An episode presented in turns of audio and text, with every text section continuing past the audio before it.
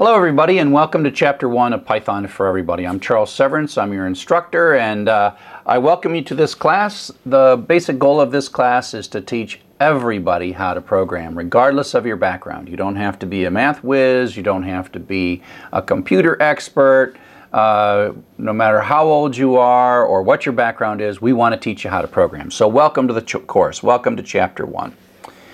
So the first thing to understand is that um, the purpose to learn to program is because computers want to do things for us. They are built and created and designed, and their hardware is set up so that they basically ask us, What do you want to do next? If you grab your phone, your phone sort of does nothing until you tell it what to do. It waits for you and it's just waiting for you and all the hardware computer technology around you is generally waiting for you. And we can use this for useful things. We could play video games. We could uh, have it help uh, navigate for our cars. Someday we might even have self-driving cars. And um, it's really in a sense in my mind silly if you spend your whole life not really understanding this technology. And, and I think it's important that we learn to tell these computers what to do rather than just let them uh, increasingly control our lives. And so as we'll see, computers aren't very smart on their own. We humans are the ones that imbue them with knowledge, and but we need to learn to speak their language. It is much easier for us to learn to speak their language than it is for them to learn to speak our language. Although, with these cell phones, we're starting to see little bits where they can begin to understand, but you would be amazed at the 40 or 50 years that it takes, has taken us to understand uh, how to, to build programs to, to begin to understand.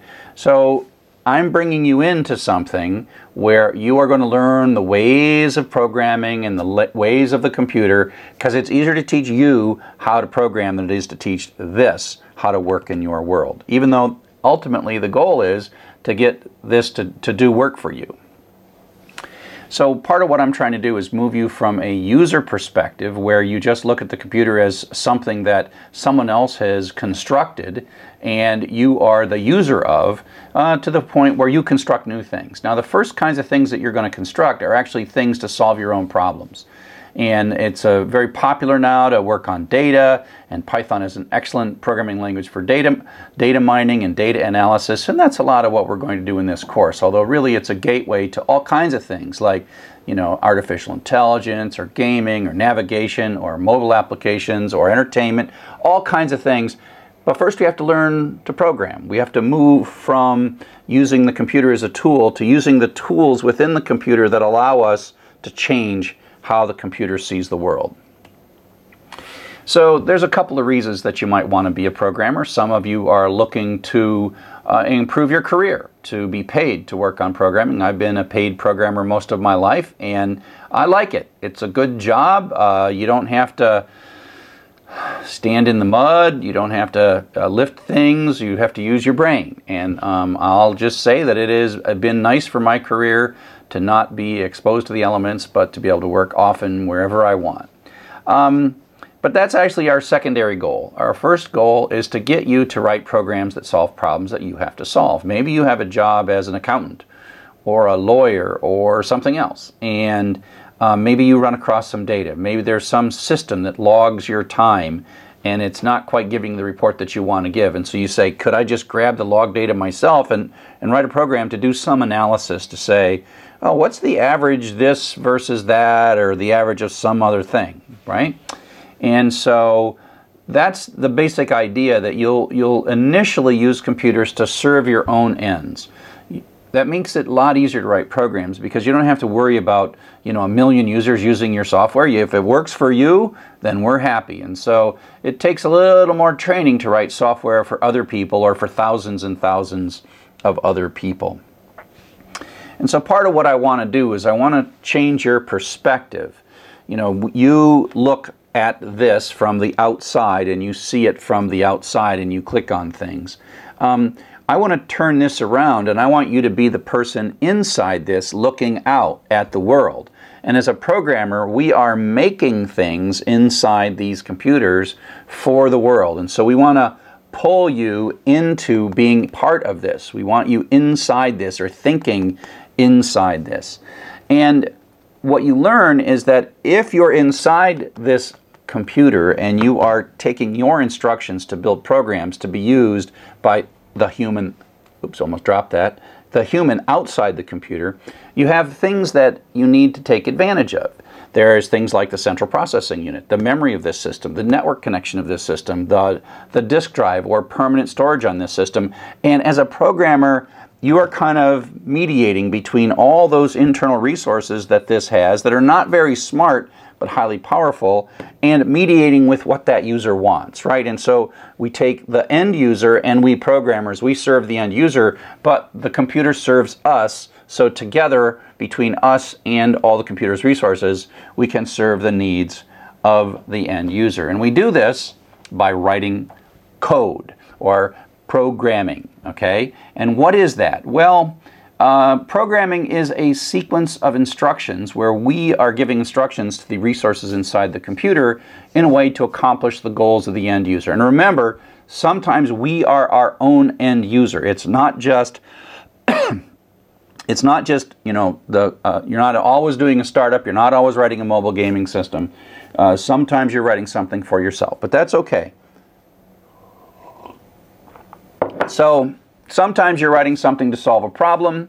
You're like crafting, you're, you're doing something that you could do by hand or manually, and you're, you're making some clever little 25 or 100 line program, and uh, you're putting that in.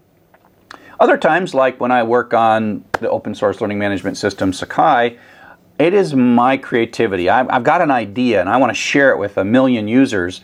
And so I write my code to, for an external audience. And so code is that sequence of instructions that the computer itself doesn't know how to hand a roster out, but I can write code that will hand a roster out by looking at the data that's inside uh, this computer, inside this application. And so if you think about programs, we have programs for computers and programs for humans. And uh, a number of years ago, now I'm sooner or later this will be me showing my age. Um, this is an example of the Macarena. And the Macarena is a song that effectively is a sequence of instructions. You put your left hand out, you put your right hand out, you put it on the shoulder, you wiggle, wiggle, wiggle, and you spin around and you do things. And this, um, this is a program for people. Uh, and so I want you to take a quick look at this and um, see if you can find anything wrong with this particular program. So look really closely.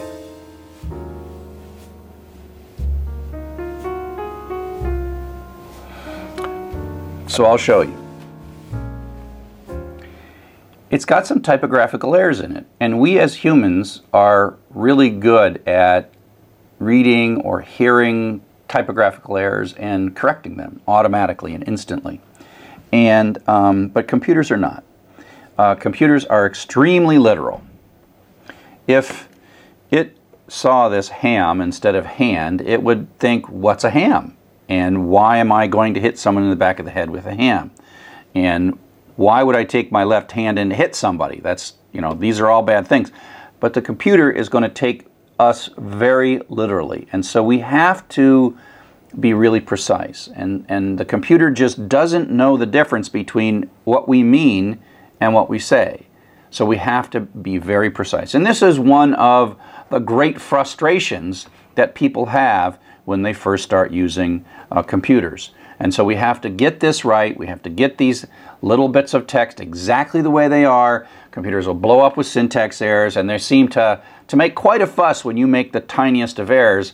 But you'll get used to that. I mean, that's because, not because you're bad or you're less than awesome. It just means the computers can't compensate when you make small mistakes. And so you got to get used to the fact that the computer is sort of intellectually not as strong as you, and so it gets confused really easy. Even though when it gets confused, it says seemingly mean things to you. So you'll, you'll get used to that.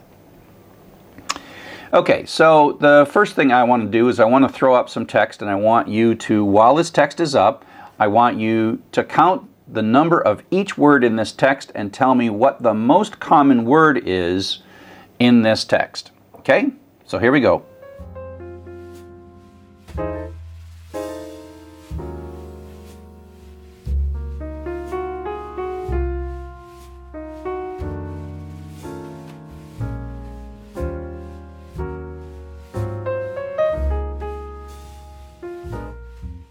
Okay, so I, I kind of made that hard on you on purpose by moving it around and distracting you and confusing you. But even if it's not moving at all, it's a little bit, you know, tricky to do. You probably stare at it a couple of times. Your brain is going back and forth and back and forth. And so let text analysis is one of the great things that computers are very, very good at. Um, and some of the things that, you know, they can translate text, and that's because they've looked at a lot of information. So looking at text is actually something computers are really good at. And so if we take a look at the kind of programs that we're going to write to do this kind of thing, this is something that humans are not naturally good at, but computers are super good at. Now, I'm not going to have you look at this code. I'm not going to, this code you will understand in a few weeks, but basically this is a set of instructions to open a file, read that file, read all the words in the file, create a histogram of all the words in the file, and then search through that histogram to find the most common word and tell us what the most common word is in the file. And in this clown file, the word the is the most common. It happens seven times. And here's another large file called words.txt, and the word to is the most common thing. And our goal is to get to the point where you can write this on your own. So you can say, you know what, I got a problem to solve. That is, what's the most common word in this file? I know how to start and then I know how to finish. I know how to do the stuff in the middle. And we have to learn this kind of weird language, but when we do, we can count millions of words as easily as we count 20 words. So that's the fun of all of this is to teach you this language so that you can solve that problem so that you don't have to solve it. Because you could solve it, but it's not something that you're naturally good at and it's hard work. So up next, we're going to talk a little bit about the hardware architecture that you can, you're going to be experiencing as you write programs.